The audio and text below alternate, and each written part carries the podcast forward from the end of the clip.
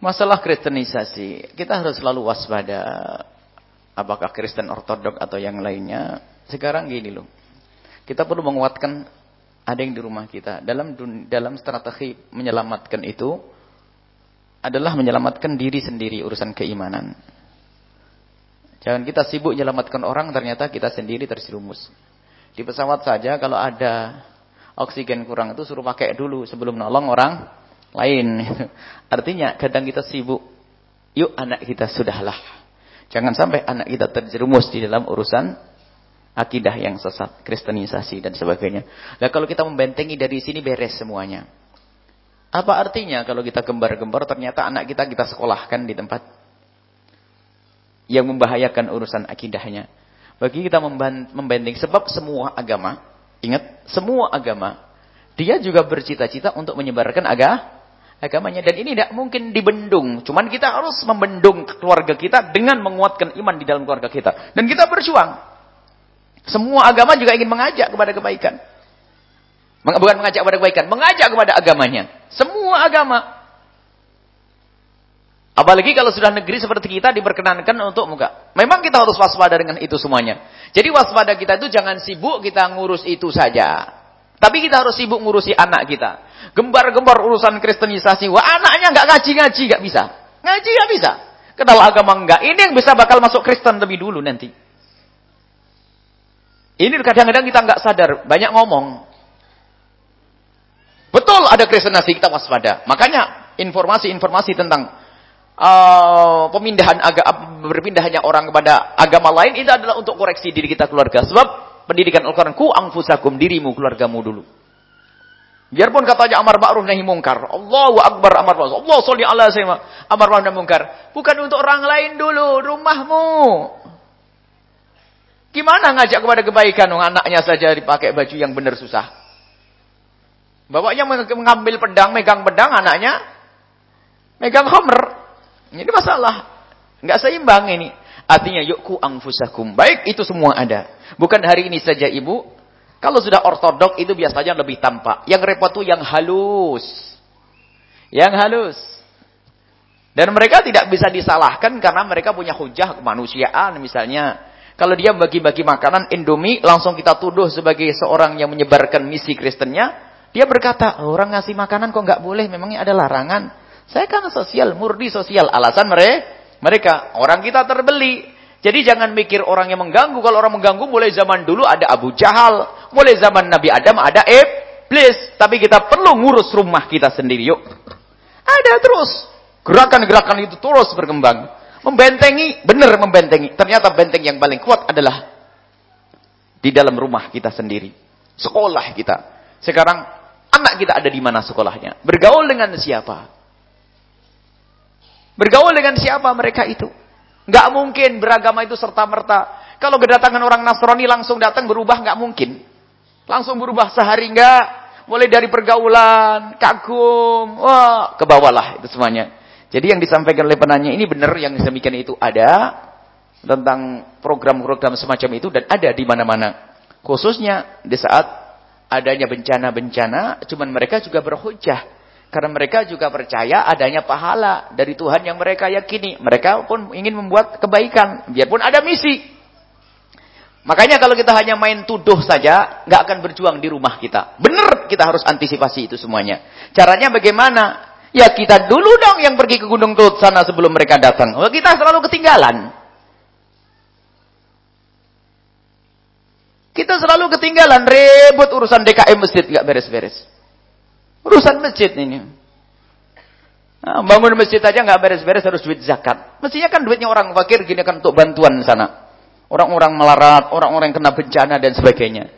Kalau ada orang di luar Islam kemudian datang ke sana, nggak bisa dilarang karena apa? Mungkin karena ketulusan mereka dengan agamanya harus berbuat baik, mungkin. Cuman sekarang jangan ngomongin orang mana duit yang kau keluarkan untuk mereka itu loh. Waktu ada gempa bumi, ibu keluar duit berapa? Tanya anda, usah dijawab. Hah? Seribu? Dua ribu? Kalau lima ribu saja jamaah ini kira-kira kita bisa mengirim apa sih ke sana? Luar biasa. Lima ribu aja untuk bencana itu. Kita sering banyak ngomong saja. Kita perlu kita menindaklanjuti, membentengi dengan kita. Jangan di saat ada orang berbuat baik lalu kita marah. Ini adalah program kristenisasi dan seterusnya. Ya gimana? Mereka butuh makan, kitanya nggak gerak. Mungkin kita selalu wanti-wanti. Produk saja kita masih senang dengan produk Yahudi loh ya. Padahal sudah kita wanti-wanti. Biarpun kadang dikirim ke pondok karena sudah dikirim harus diterima nih, produk Yahudi. Kita harus bisa membedakan ini bukan produk kita. Harus ada keimanan ini, harus ada keyakinan, harus ada kekuatan di sini. Kita sering ditipu, perhayal, sok jadi pejuang. Maka dari itu ayo kita mulai dari diri kita sendiri. Kalau ada saudara kita gempa bumi, bencana, tsunami, gunung meletus dan sebagainya, ayo kita menjadi orang yang pertama. Bisa menolong mereka. Dan kadang kita itu terlalu banyak kesibukan. Sampai, mohon maaf ya, gempa bumi kemarin pun kita tidak berbuat apa-apa kan? Karena kita lupa. Kita mikir maulid Nabi SAW saja. Mestinya ada yang punya ide, membuat kota amal di sini, kemudian datang ke sana ke sana, ada kegiatan.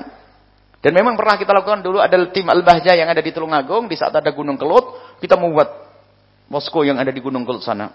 Jadi kita datang ke sana dan sebagainya. Dan ternyata di situ juga banyak, Alhamdulillah, saudara kita dari jamiah-jamiah yang di sana. Akan tapi tidak tidak sedikit dari luar luar Islam yang ada di sana. Artinya kita berlomba untuk menolong mereka.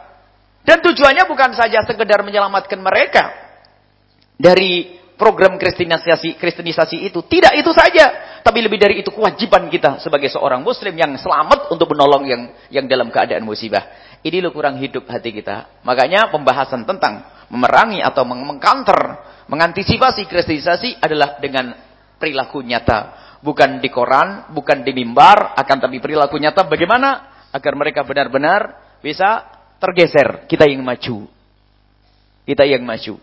Nyumbang barangkali berat. Tapi tolonglah produk-produk. Kalau belanja, kalau bisa. Kalau belanja, itu pun harus milih. Selagi untungnya adalah untuk umat yang ahli sujud, belanjalah ke dia. Biarpun harganya lebih mahal dikit. Cuman ada alasannya subhanallah kurang kejujuran. Pabrik tempe saja bingung. Lah kok seneng dengan tempe Amerika? Apa kedelai Amerika? Kenapa? Buya, kalau kedelai Amerika itu dijamin bersihnya. Lah kan tetangga kita ada yang jualan kedelai. Buya, saya pernah belanja ke kedelai miliknya tetangga kita yang Islam. Mesin saya rusak. Udah gak bisa campur pasir. Wah, ini yang karakter karakter umat Islam yang gak punya iman. Jadi satu karung itu kan dikasih pasir dua kilo kan kacau. Gak ada kejujuran di sini repot ini. Nah ini loh yang perlu kita perangi menjadikan kita beralih daripada keluarga sendiri karena kita nggak jujur. Subhanallah.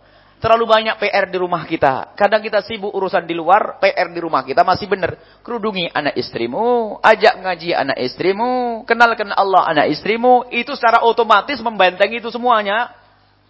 Makanya sebagian para mas saya lebih senang dengan mengadakan majelis semacam ini. Itu adalah membentengi, lihat. Yang bergabung selamat. Membawa orang, dua, tiga. Perbanyak majelis. Solawat, kiri sana, sana, sini. Ini membentengi. Ramai ke sana. Itu harus dibarengi dengan amal nyata semacam. Dan ini termasuk bagian membentengi kristenisasi adalah memperluas dakwah. Makanya kita membuat namanya radio, media-media kita sebar di sana sini juga dalam irama e, itu. Makanya kita lebih baik, ayo kita banyak bekerja saja, tidak hanya banyak bercerita. Sampai ada sebuah WA, WhatsApp yang kita bergabung, setiap hari cerita tentang itu semuanya, berita tentang program ini, ada gereja begini, ada ini, ini, ini, ini semua. Oh, capek ceritanya ini. Kok tidak ada penggalangan dana, yuk pergi ke sana, atau apa. Ini cerita dok nih. Ah, kita perlu amal nyata untuk menolong saudara kita yang seagama agar selamat. Dengan amal nyata.